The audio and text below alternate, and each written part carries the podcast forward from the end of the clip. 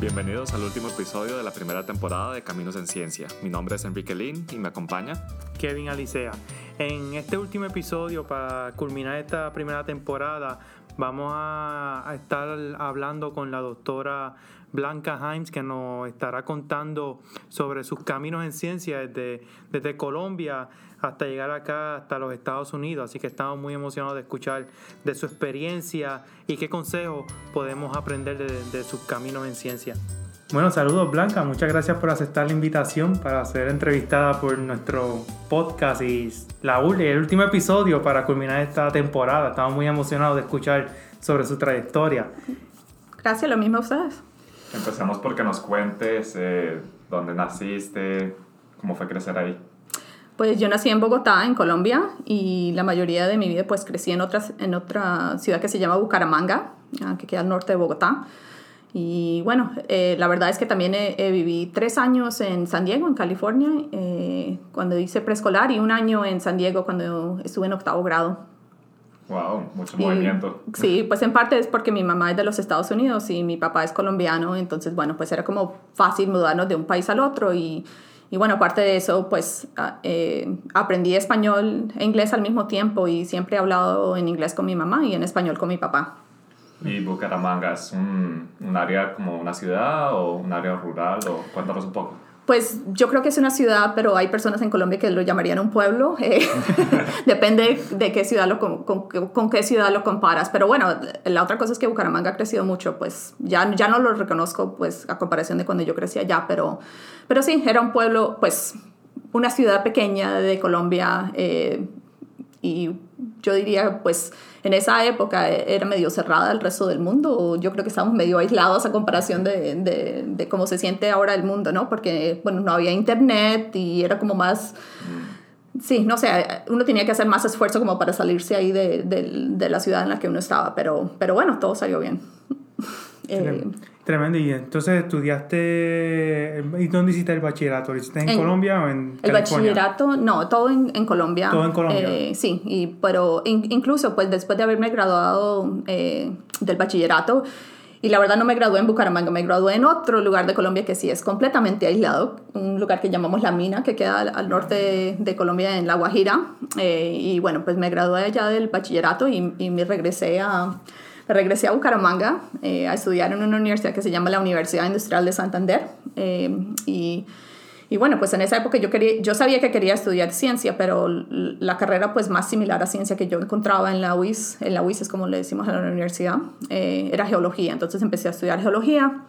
Y después de seis meses allá hubo muchos paros en la universidad y, y, bueno, el semestre se extendió mucho más de seis meses y, y bueno, cumplí los 18 años y decidí venirme a Estados Unidos a estudiar en la universidad acá. Y bueno, en, esa época fue que me fui, o sea que medio, medio estudié en la universidad ya, pero solamente un semestre. Okay, ¿Y cuando llegaste, continuaste con geología aquí o...? No, pues cuando yo llegué a Estados Unidos era como, pues mejor dicho, iba a empezar otra vez o, o, iba a empezar de nuevo, ¿no? Porque yo sabía que quería estudiar ciencia, pero no, yo creo que pues habían menos opciones en Colombia. Y cuando llegué a San Diego dije, bueno, pues ahora voy a explorar todo lo que hay y y en cierta forma eso fue como, como hay, hay, que hacer mucho esfuerzo porque, porque me acuerdo que yo vi cuántas carreras hay en las universidades, cuántas clases hay y habían muchísimas opciones más. Y entonces yo dije, bueno, ahora tengo que explorar más cosas y, tenía nervios de qué tal si escojo lo que no es. Y, y habían carreras y cursos que yo ni siquiera sabía qué eran. Eh, y entonces, bueno, la otra cosa es que cuando me mudé a Estados Unidos, pues hice el trato con mis papás de que yo iba a pagar por mi propia educación, porque bueno, exacto. en Colombia estaba bien, incluso tenía una beca para estudiar en la UIS. Eh, les cuento también que mi papá era profesor en la UIS y entonces, bueno, pues todo estaba como medio simple y, hubiera pues salido todo medio bien, pero, pero bueno, quería explorar y yo no sé, cuando uno tiene 18 años uno tiene como más entusiasmo de la vida y uno dice, bueno, yo puedo hacerlo todo. Eh, o bueno, pues no todo, pero, pero más. en ese entonces, güey. entonces, bueno, me, me, fui a California, pero tenía que tener como un plan diferente, ¿no? Tenía que pensar en cómo, cómo voy a pagar por todo esto y bueno. Pero bueno, mi mamá, siendo la americana, me había dicho que en Estados Unidos hay más becas y que si yo estudiaba mucho y sacaba buenas notas, pues de pronto pues todo salía, todo salía exacto. Pero, pero lo otro que, que averigué cuando llegué a California es que habían esos community colleges, ¿no? Eh, y, y, y, la educación allá es como mucho más barata. Eh, aunque en esa época yo todavía veía el costo y yo decía, no, esto todavía es muy caro. pero, pero a, comparación de lo, a comparación de lo que he visto hasta ahora en la vida, pues, pues ya, ya me doy cuenta de que en realidad sí era muy barato. Eh, pero bueno, entonces eh, trabajé y estudié en, en, un college que se llama Palomar College, que queda al norte de, de, San, de San Diego, del condado de San Diego y después me transferí a la Universidad de California en San Diego, eh, que fue una universidad local, ¿no? Y, y, yo creo que en Palomar College empecé a tomar pues clases básicas de ciencias y todo, todavía sabiendo que iba a estudiar algún tipo de ciencia, pero no me había decidido en cuál. Y cuando llegué a, a, UC San Diego, pues decidí que iba a estudiar física, eh, aunque quería estudiar física con un enfoque en biofísica, porque también quería tomar pues clases como de, de biología y de química y, y, y más. ¿Y de dónde surge ese interés? ¿De dónde comenzó ese interés en la ciencia? Este, ¿Su papá fue, su padre fue profesor en ciencia? Sí, sí mi papá era profesor de química, aunque, de química, aunque bueno, pues por, y mi mamá también estudió química, pero mm. por, por si algo, pues por tener los años eh, estudiando química, yo no quería estudiar química, yo quería hacer algo diferente, no sé, como por ser diferente, no, no, no, porque, nada, no porque haya nada malo con, con la química, uh -huh. pero, pero siempre me, me, me ha interesado la ciencia, pues estaba pensando que que cuando estaba en segundo de primaria yo quería ir a la Antártica a estudiar pingüinos. Eh, también en una época yo decía, ay, yo quiero ser arqueóloga y, es, y, y, tratar de descubrir más acerca de los grupos indígenas que han vivido en Colombia. Bueno, porque, wow. porque aprendíamos en el colegio que, que hay muchos pocos grupos indígenas eh, que sobrevivieron pues eh, durante tantos siglos. Y entonces, bueno, yo decía, ay, yo quiero ir a explorar y a, a averiguar más cosas. Y entonces, bueno, no sé, tenía muchas muchas opciones o muchas, muchos pensamientos acerca de lo que iba a estudiar. Eh, pero, pero bueno, eventualmente yo dije, bueno, me gusta la física, es algo muy básico y, y yo no sé, hay cier de cierta forma uno piensa que cuando uno va a estudiar física de pronto uno puede encontrar algo, algo absoluto del universo, ¿no? Eh, como para ser dramático, pero sí, exacto. Eh, bueno, uno está aprendiendo cosas que, que, tienen en común pues todas las personas, eh, que, que pa pueden pasar cosas culturales o sea lo que sea, pero hay ciertas, ciertas cosas de la ciencia que son, que uno piensa pues que son la verdad, ¿no? Y entonces, bueno, eso, eso me gustaba mucho. Y, y, fuera de eso, pues, no sé, me gustaba el aspecto de la física, que hay un poco de matemática, eh, uno puede hacer experimentos y, y no sé, pues me, me gustaba digo me gustaba porque ya no, ya. porque no seguía en física. Ya sí. cambio, ya prontito llegaremos a eso. Sí. bueno, y durante el tiempo en que estuviste en UC San Diego, tuviste una oportunidad de hacer research o summer research o sí. algo así. Sí, claro, y eso era parte, por, como yo misma me estaba pagando eh, la universidad, pues yo siempre tenía que trabajar, pero yo tenía, pues pensando, estaba pensando, o siempre tenía pendiente de que tenía que trabajar en algo, pues que me, medio me ayudara, ¿no? Uh -huh. Y entonces estando en Palomar College, trabajé por decir algo en una oficina eh, durante una época. Y decía, bueno, pues aquí me están pagando, pues decentemente, aunque ni les digo porque era, era terrible, pero en esa época yo decía, ay, bueno, todo está bien acá, pero dije, bueno, mejor voy a, voy a, a, a dar lecciones de, de, matemática o algo, porque yo pensaba eso me va a ayudar un poco más y, y creo que sí, pues, pues verdad, el, el sueldo era como un poco menos, pero, pero en cuanto a la materia que uno, sí, sí. que uno estaba haciendo, yo creo que ayudó mucho. Y entonces, bueno, sí, llegué a UCSD y yo dije, bueno, pues me voy a buscar un, algún trabajo que tenga que ver con la ciencia porque ni modo, pues, y fuera de eso, yo, yo por más que yo tenía pendiente, ay, yo quiero ser cientista, yo no, la verdad no sabía qué es eso, ¿no? No, no tenía una experiencia, eh, pues, como quien dice, hands-on, sí. eh, sabiendo, esto es lo que hace un cientista todos los días. Eh, ah, pero eso me acuerda que bueno, no sé qué, si quieren toda la historia de mi vida, pero, pero entre, después de haber terminado Palomar College, cuando me iba a transferir, fue el, el primer eh, summer internship que hice, fue en, en Columbia University. Lamont Doherty Earth Observatory, así era como se llamaba. Y bueno, eso estaba medio, medio pues conectado con la geología que quería estudiar o, o de pronto la oceanografía, ¿no? Y entonces fui allá eh, y el, la primera experiencia que tuve fue haciendo eh, liquid chromatography, analicé ah. eso y, y de de agua del, del, del, océano, creo que era todo el, del océano ártico que había salido. Sí, exacto. Entonces, bueno, tuve como ese sentido y, y, pero bueno, les cuento que ese primer, la primera experiencia que tuve, eso es, yo me sentía como si me hubiera ganado una lotería, ¿no? Yo estaba pero feliz de la vida de que por fin, sí, eso pues me imagino que muchas personas pueden relacionar con eso, pero bueno, yo estaba súper emocionadísima, fuera de eso iba a irme a vivir a Nueva York un verano y yo dije, bueno, pero aquí a uno le pagan para hacer eso, esto es lo mejor. eh, y bueno, la pasé muy bien ese verano, pero cuando regresé a UC San Diego a empezar, eh, y por cierto, cuando regresé a UC San Diego también tuve una beca y también sentía que me hubiera, que, como si me hubiera ganado una lotería. Eh, pero cuando regresé a UC San Diego, eh, dije, bueno, ahora pues como ya exploré esas cosas como de geología, de oceanografía, ahora tengo que explorar la medicina o, mm. o otro tipo de, de, investigación. Y entonces empecé a trabajar haciendo imágenes de resonancia magnética, así es como se dice, ¿cierto? Sí, sí. Eh, eh, con, un, con un psiquiatra. Y, wow. y, sí, me agradó mucho, pero, pero sí, él no lo, pues yo no lo reconocí en ese momento, pero él, él em, pues al fin, al fin y al cabo él fue una persona que tuvo mucha influencia en mi vida, ¿no? Y él me ayudó mucho. Y, y yo ni me había dado cuenta que cuánto me estaba ayudando, pero, pero bueno, eh, tuve una experiencia muy buena con eso. Y, y sí, eh, con, eso, con eso empecé la investigación, pues como más hacia la medicina y menos el, a la física o, o a la geología o algo así. Y ya venías cuando entraste a San Diego con la idea de que querías hacer un PhD después o eso es como que se desarrolló después? No, el PhD siempre lo tenía, aunque, de, aunque sí, pues medio pensaba de pronto la medicina, sí, entonces sí, tuve, sí tomé esas clases que hay que tomar aquí para la medicina. En Colombia es la misma cosa que como hay en muchos países que uno va derecho del bachillerato a, a estudiar medicina, sí, pero, pero aquí en Estados Unidos no, entonces yo ya había aprendido eso, que yo, ay no, ¿cómo así que hay que tomar cuatro años de cursos para tomar, para después pa, pues, aplicar a medicina? O algo. Pero entonces, bueno, yo dije, bueno, por si acaso, voy a, voy a tomar las clases necesarias porque de todos modos esos, esos temas me interesan. Entonces, uh -huh. bueno, tomé más, nada, más sí. cursos, sí. Eh, uh -huh. ¿Y por qué, qué la llevó a interesarle también ambas carreras, en medicina, en PhD, y qué la hizo decidirse en irse por una carrera en PhD versus la otra?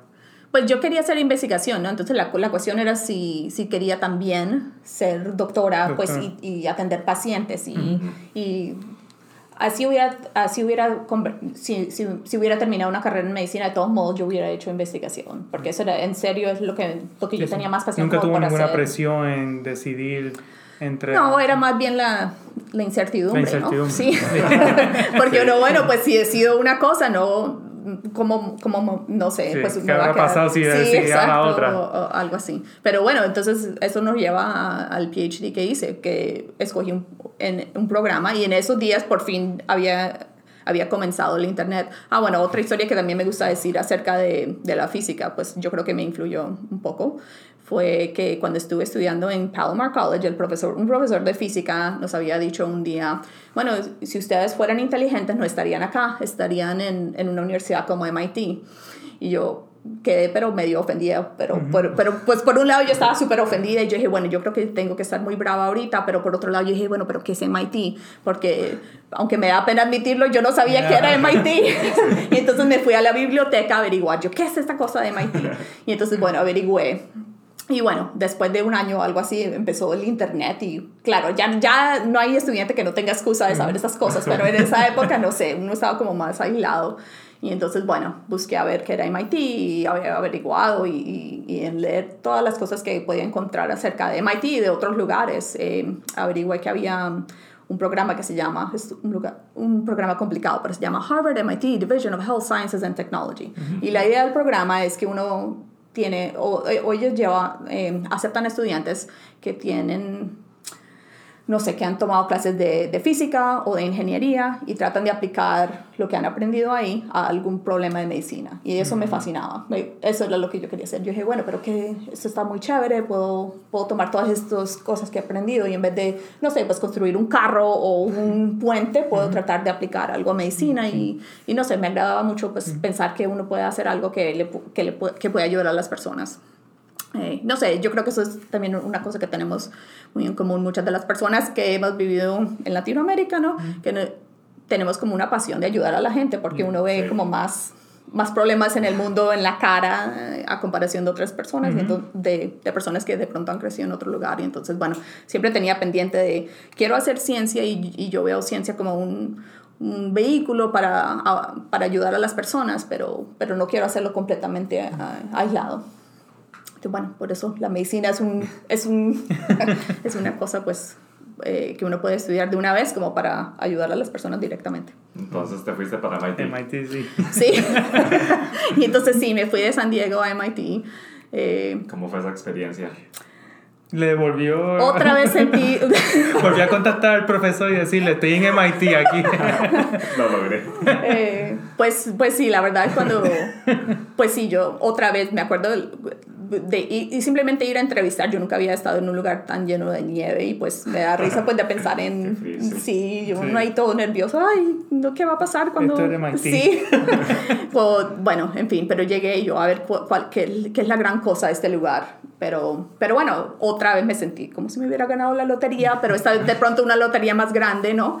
Eh, en serio, uno me sentía pero tan agradecida de la vida por, por haberme pues por haber podido llegar allá. Eh, y, bueno, pero por un lado estaba muy feliz, por otro lado fue una, yo creo que la transición más difícil de mi vida, eh, porque bueno, pues fue medio difícil hacer la transición a Palomar College, más difícil a UCSD, pero, pero otra, cosa. enteramente hacer esa transición a MIT, no sé, eh, pero, pero bueno, necesitamos un podcast entero para explicar las diferencias y todo, pero, pero bueno, el caso es que MIT es un lugar genial y hay tanta gente muy apasionada en todo tipo de, de tema y, y, bueno, no sé, eh, en serio, es un, es un lugar genial, pero, pero también es un lugar muy complicado, muy difícil, y uno siente mucha presión y hay mucha competencia y, bueno, entonces sí, sí, hay que acostumbrarse a eso y, y uno, yo creo que la mayoría de estudiantes que llegan eso le cuentan a uno, ¿no? O le dicen a uno eh, de, eh, de, adelantado que uno se va a sentir como, como si uno no fuera... Eh, una sí, exacto, una persona ideal para llegar allá, pero uno, pero sin embargo todo, casi todo el mundo se siente, no debo decir todo el mundo, pero casi todo el mundo se siente así, pues de alguna manera, ¿no? Eh, y, cómo, bueno. ¿Cómo lidiaste con todos esos sentimientos y, no sé, cuéntanos tal vez de otras dificultades que tuviste?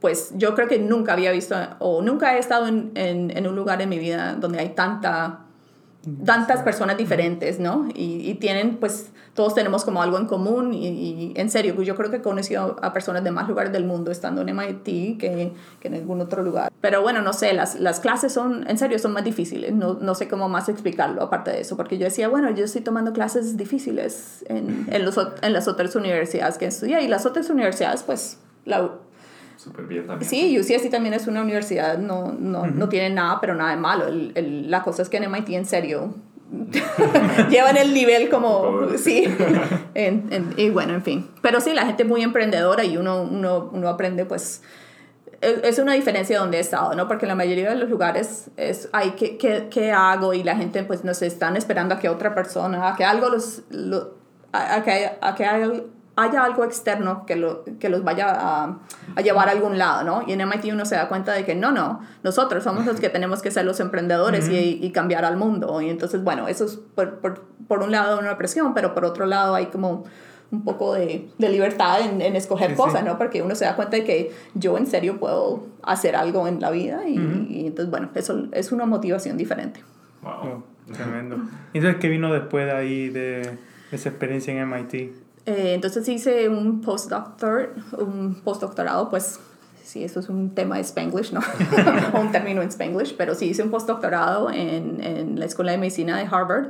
Eh, y ahí sí empecé, pues, en, ah, nunca les dije, pero el, el, grado de, que obtuve de MIT fue en, en bioinformática y después de eso, pues, aunque suena un poco redundante, eh, estudié informática de biomedicina eh, después de eso. entonces el enfoque cambió un poco a, a, a, temas como más aplicados a la medicina. Y bueno, y continué más, más investigación. Después me convertí en facultad de la Escuela de Medicina de Harvard y, y después de estarme ahí unos años decidí venir a Penn y llevo aquí los, cuatro, los, cuatro, eh, los últimos cuatro años aquí. Wow. ¿Y cómo fue esa transición de convertirse en profesora estando en Harvard? Haciendo su postdoctorado. Después de que uno está ya unos años, uno ya se empieza a sentir como que, por, por, por un lado uno siempre se siente como que, bueno, este, no sé, yo soy diferente a todos los demás, pero por el otro lado uno piensa como que ya, ya pagué lo necesario y ahora ya yo soy, Soy de- exacto, yo soy parte de esto y entonces ya después uno deja de, de pensar en, ay, estoy en Harvard o estoy en MIT y uno empieza simplemente a enfocarse en, uh, el trabajo. en En el trabajo, trabajo. sí. Y entonces, bueno, eso me gustó porque de cierta forma pues hay tantas personas apasionadas y todo, pero uno ya está pensando en el trabajo y lo- la contribución que uno ojalá vaya a hacer en el mundo y entonces, bueno, el, el enfoque cambia un poco. ¿Y por qué, por qué decidiste venir aquí? Ah, pues por razones diferentes. Hay razones prácticas. Eh, tenía un, un grant o una beca del gobierno de Estados Unidos. ten- Tenía un grant en el cual uno, uno pues la, la idea del, de la beca o del grant es que uno se va a cambiar de institución. Eh, entonces Ah. tenía un lugar o, o razón práctica. Eh, pero por otro lado también estaba pensando, bueno, llevo 13 años en MIT, Harvard, que están físicamente pues cercanos y he tomado clases en ambas universidades y, y la gente con la que estoy, estaba rodeado, por lo menos las personas con las que estaba trabajando, que son pues superior a mí, ¿no? Que, que son como más viejitos o llevan más, tienen más experiencia. Eh, la gente siempre dice que ellos siempre lo van a ver a uno medio como estudiante o eh, le- les cuesta trabajo pues Cambiar. Exacto, exacto. Y entonces, bueno, dije, bueno, es mejor, de pronto, incluso la gente del NIH, de las personas que dan la mayoría de las, de las becas para hacer investigación aquí en Estados Unidos, o eh, especialmente la investigación enfocada en medicina, eh, ellos, ellos, ellos le dicen a uno, pero no se va a ir a algún lugar diferente. Y entonces empecé medio a explorar. Y bueno, y Penn resultó ser un lugar, o la Universidad de Pensilvania tiene, tiene una escuela de medicina muy grande, pero no tiene mucha informática. Y entonces en esa época ellos estaban buscando a, a facultad, pues que viniera, a, que, que trajera la informática acá y a, a abrir más campos de investigación.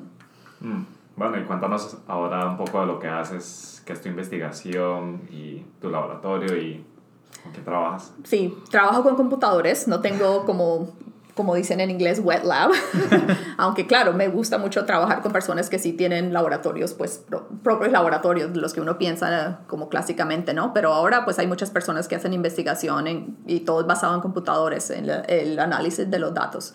Eh, y llevo pues 10 años estudiando asma, he estudiado la genética de asma, buscando variantes genéticos, algunos epigenéticos y bueno, de otros, de otros tipos de datos que, que de pronto nos pueden dar, eh, eh, no sé, pues para, para tratar de buscar eh, qué causa asma o, cómo la gente responde diferentemente a las drogas que se usan para el tratamiento de asma. Eh, y, aparte de eso, pues estoy en un departamento de bioestadística, epidemiología y, e informática. Y entonces también pues hago un poco de cosas que son como más al lado de la epidemiología. Estoy buscando pues Aquí en, aquí en la ciudad de Filadelfia hay más asma que en otros lugares del país. Hay ciertas otras partes del país donde eh, también pues hay mucha asma. Eh, entonces estamos tratando de investigar por qué. Por, es la polución, eh, es alguna otra cosa que hay en, en el ambiente por acá, ok. Eh, y, y bueno, y pues no sé si sabes, pero como aquí tengo un compañero puertorriqueño, eh, pero, pero el asma... eh, el grupo que más tiene asma en Estados Unidos son, es Puerto Rico, ¿no? Y entonces, bueno, eh, la gente no entiende por qué. tiene asma. Sí. No, mucha Y- gente de Pero verdad, el mucha grupo, que, el grupo que tiene menos asma son los mexicanos. Y entonces, Sí. bueno, eso es una curiosidad porque antes la gente decía, bueno, la gente hispana los vamos, a, pon- los vamos a estudiar Sí. todos juntos. Sí. Y entonces la gente decía, bueno, pero entonces, no, no- bueno, había ciertas cosas que uno podía entender del asma, pero, pero a medida que la gente va viendo, bueno, usted es hispano, pero de, cua- de, de dónde o algo así, y, y empiezan a buscar más detalles, se descubre que, que el, Wow. sí, exacto, que los que tienen menos asma son los mexicanos o los mexicanos que viven aquí en Estados Unidos y los que tienen el asma o, o más asma y el asma que, que tiene como más consecuencias, ¿no? La gente está más eh, hospitalizada más frecuentemente, usan más medicina, son personas de Puerto Rico. Entonces, bueno, eso es algo genético, es algo del ambiente, Ambiente. es algo, bueno, eso es una de las cuestiones que, que estamos Se habla mucho también. que, bueno, pues dada mi experiencia viviendo tanto tiempo en Puerto Rico, que era mucho el ambiente, porque nosotros recibimos tanto el polvo de Sahara, es lo que se Ajá, llama sí, claro. ese polvo que viene de África. y el polen, eso siempre está súper alto en Puerto Rico. Sí, pero, Este, porque, pero también pasa lo mismo en la las personas de Puerto Rico que viven en Nueva York o en New Haven, en ¿esos Connecticut. ¿Son puertorriqueños que están aquí o vienen Sí, de la isla? los dos. Oh, de los, Los dos. dos, Oh, de los sí. dos. Analizan Interesante. ambos. ok. Sí, exacto. Wow, tremendo. Tal vez es epigenético. Claro, hay muchas teorías, pero bueno, pero vamos a ver si, lo, si, si investigando eso, pues sí. Y, Bueno, y- yo puedo servir de control porque hasta- gracias a Dios no tengo asma, pero este, puedo servir de control. ¿Tuviste tu propia experiencia con asma o de dónde surge este interés por asma? Pues por cierta parte pues fue coincidencia porque, porque como les conté anteriormente, me, yo estaba interesada en muchos temas y pues primero trabajé con un psiquiatra. Cuando llegué a la Escuela de Medicina de Harvard estaba estudiando eh, resonancia magnética, eh, eh, cáncer, también hice endocrinología reproductiva. Eh, Wow. cardiología, bueno, exploré todo, sí. Exploró todo, wow. Pero, pero bueno, eventualmente terminé en asma y bueno, no sé, pues es una de las cosas de la ciencia, es, parte de mi profesión, es especializarme, ¿no? Entonces al fin al cabo uno tiene que escoger algo y, y bueno, pues me interesaba mucho y a medida que uno va aprendiendo más detalles de, de un problema, pues uno se siente como más como que el problema es mío, ¿no? Y tengo que Sí, sí. resolverlo y uno ve un problema de, no sé, de una forma más sutil y, y uno quiere pues tener como más influencia en, en, las, en las cuestiones que, que, que uno investiga en vez de simplemente, bueno, hay este problema y, y verlo como, no sé, como a larga distancia. Entonces, bueno, eh, eventualmente llevo 10 años eh, estudiando la Wow. misma. Aunque, claro, también, eh, también pues como soy, tengo un... como estudio bioinformática en general, pues se puede aplicar a muchos problemas y entonces sí le ayuda a personas que trabajan otras cosas, pero yo prefiero estar, estar trabajando, eh, así sean enfermedades o algo, de las que tengo, pues no sé, de las que sea por lo menos un poquito de información. No me gusta trabajar en algo que, la gente, aquí hay un montón de datos, analice esto, no, eso no me gusta, me gusta pues Mm. saber algo de lo que estoy haciendo. problema y Exacto. Sí. Y al momento, ¿tiene estudiantes o...?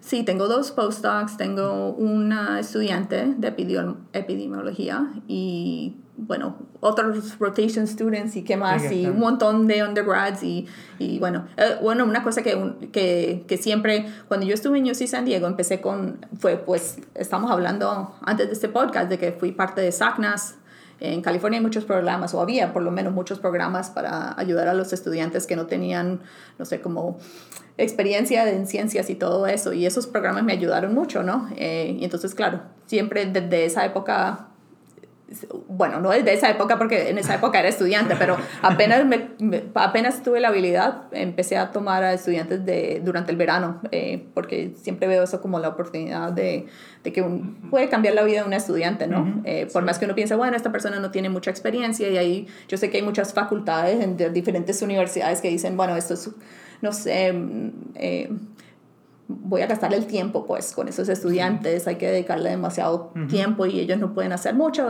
Yo siempre tengo como un compromiso per- personal a, a tratar de ayudar al estudiante que pueda y bueno, puede que algunos no sigan con la ciencia, pero, pero de malas. Una inversión que... sí, no- exacto. no se sabe, sí. Exacto. Entonces, bueno, también siempre tengo muchos estudiantes undergrads que, que, que no es común necesariamente eh, en las escuelas de, de medicina, especialmente por acá. Ah, también tengo estudiantes de medicina.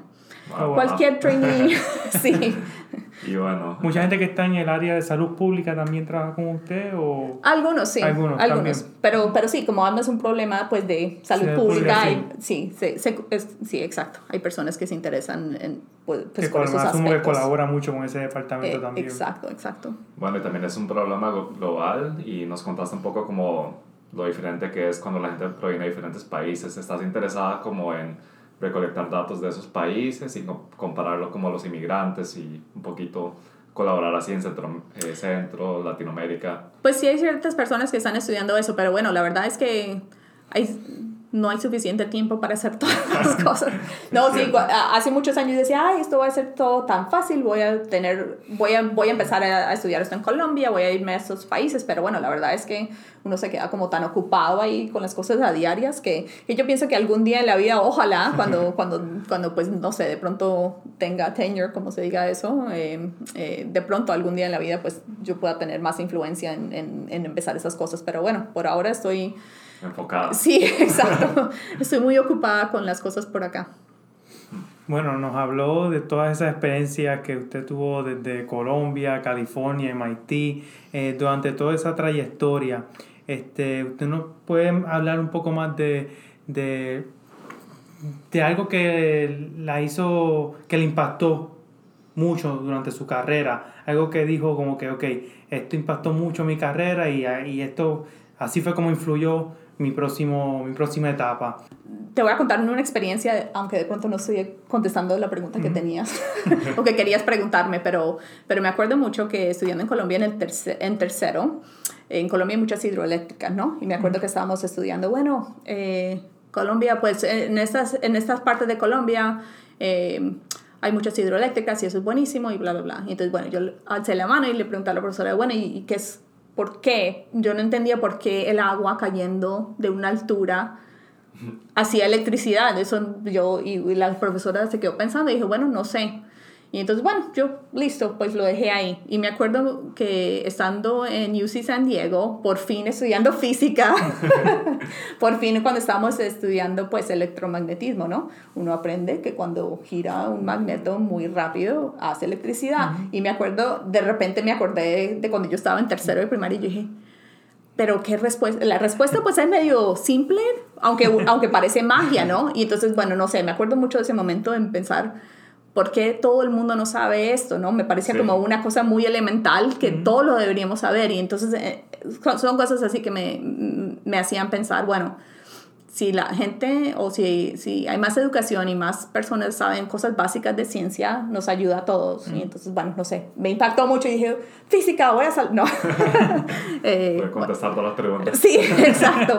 Pero en serio, eh, hubiera sido como magia, ¿no? Porque quién iba a saber sí. que, porque hay, cuando gira un, un, un, imán, hace electricidad, ¿no? Entonces, me, no sé, pues es una cosa muy, muy bella de la física, ¿no? Que uno se da cuenta de que que cómo, cómo eventualmente una persona eh, escribió un montón de fórmulas de matemática para explicar al mundo y, y cómo funciona y, y, esas cosas uno de pronto hace cientos de años uno, hubieran parecido magia, ¿no? Uh -huh. O menos, porque incluso me imagino que uno en algunas partes del mundo dice, bueno, pero mire esto, parecería magia si uno no entiende pues qué es lo que está pasando físicamente. Entonces, bueno, en ese sentido sí, soy mucho de, de bueno, todos, todos nosotros somos iguales, no porque todos estudiamos ciencia, pero, pero nos damos cuenta de que si la gente aprende más ciencia, pues se beneficia a toda la sociedad. Sí, exacto. Sí, exacto.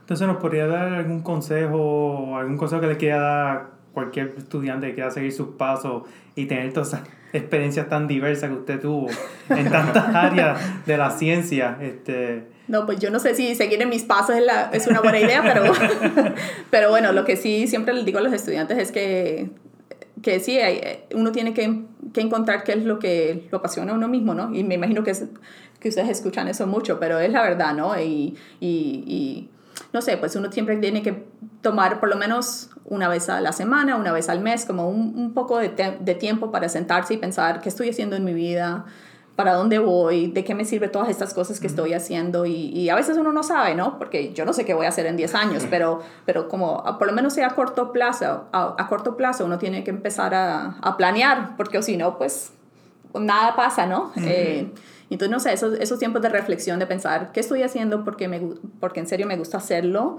Eh, ¿Qué estoy haciendo porque hay otras personas diciéndome que lo tengo que hacer? Otras cosas que las estoy haciendo porque sin pensar, no hay nadie diciéndome y simplemente las estoy haciendo porque sí. Eh, no sé, pues tomarse ese tiempo y en serio, pues seguir las cosas que uno en serio quiere hacer porque, porque bueno, hay muchos obstáculos, ¿no? Y, y si uno no está haciendo algo que, que, que lo apasiona, pues no sé, los obstáculos lo van a bloquear y uno, ay, no, no quiero, no quiero hacer esto y bueno, uno, uno dejaría de, de pues, de, de emprenderse. Mm. Y bueno, otra cosa que me impactó de todo lo que dijiste es como ese agradecimiento que tú tienes cada vez que tienes una oportunidad nueva, como que se, se nota que de verdad estaba súper feliz con cada oportunidad, súper agradecida y eso tal vez te ayudó mucho también en cada... Sí, cada sí, yo sentía hasta, voy a decir, hasta cierta responsabilidad, ¿no? Porque yo decía, tengo, tengo la buena suerte de hacer esto y pues quiero, no sé, quiero que algo bueno salga de esto, ¿no? Y que no solamente sea para mí, sino que sea para otras personas también. pero, pero sí, no sé, eso es una cosa que algunas personas se van a sentir así y otras personas de pronto no, pero... Algo natural, sí. el entusiasmo de... Sí, sí, pero creo que eso nos viene, sí, definitivamente creo que eso nos viene como más fácilmente a nosotros habiendo crecido en Latinoamérica, donde uno ve como más desigualdad, hay como más, no sé, más pobreza, menos oportunidades que uno ve y entonces uno, uno cuando uno tiene la oportunidad uno se siente como más agradecido de, de haber tenido esa posibilidad y por más que hay cosas, que por más que hay obstáculos se siente como uno los puede manejar hasta cierto punto, sí. Nosotros hablamos en un momento que usted estuvo entre decidido entre medicina y ah, PhD. Ahora, dado su posición, mirando hacia atrás. Bueno, pues eso fue, ah, pues sí, sí hubo una historia que, que me hizo cambiar de, opinión ahí, pero bueno, parte del, de mi PhD fue tomar clases de medicina. Entonces yo sí tomé clases de medicina con estudiantes de medicina de Harvard, eh, que son parte de la sociedad de HST.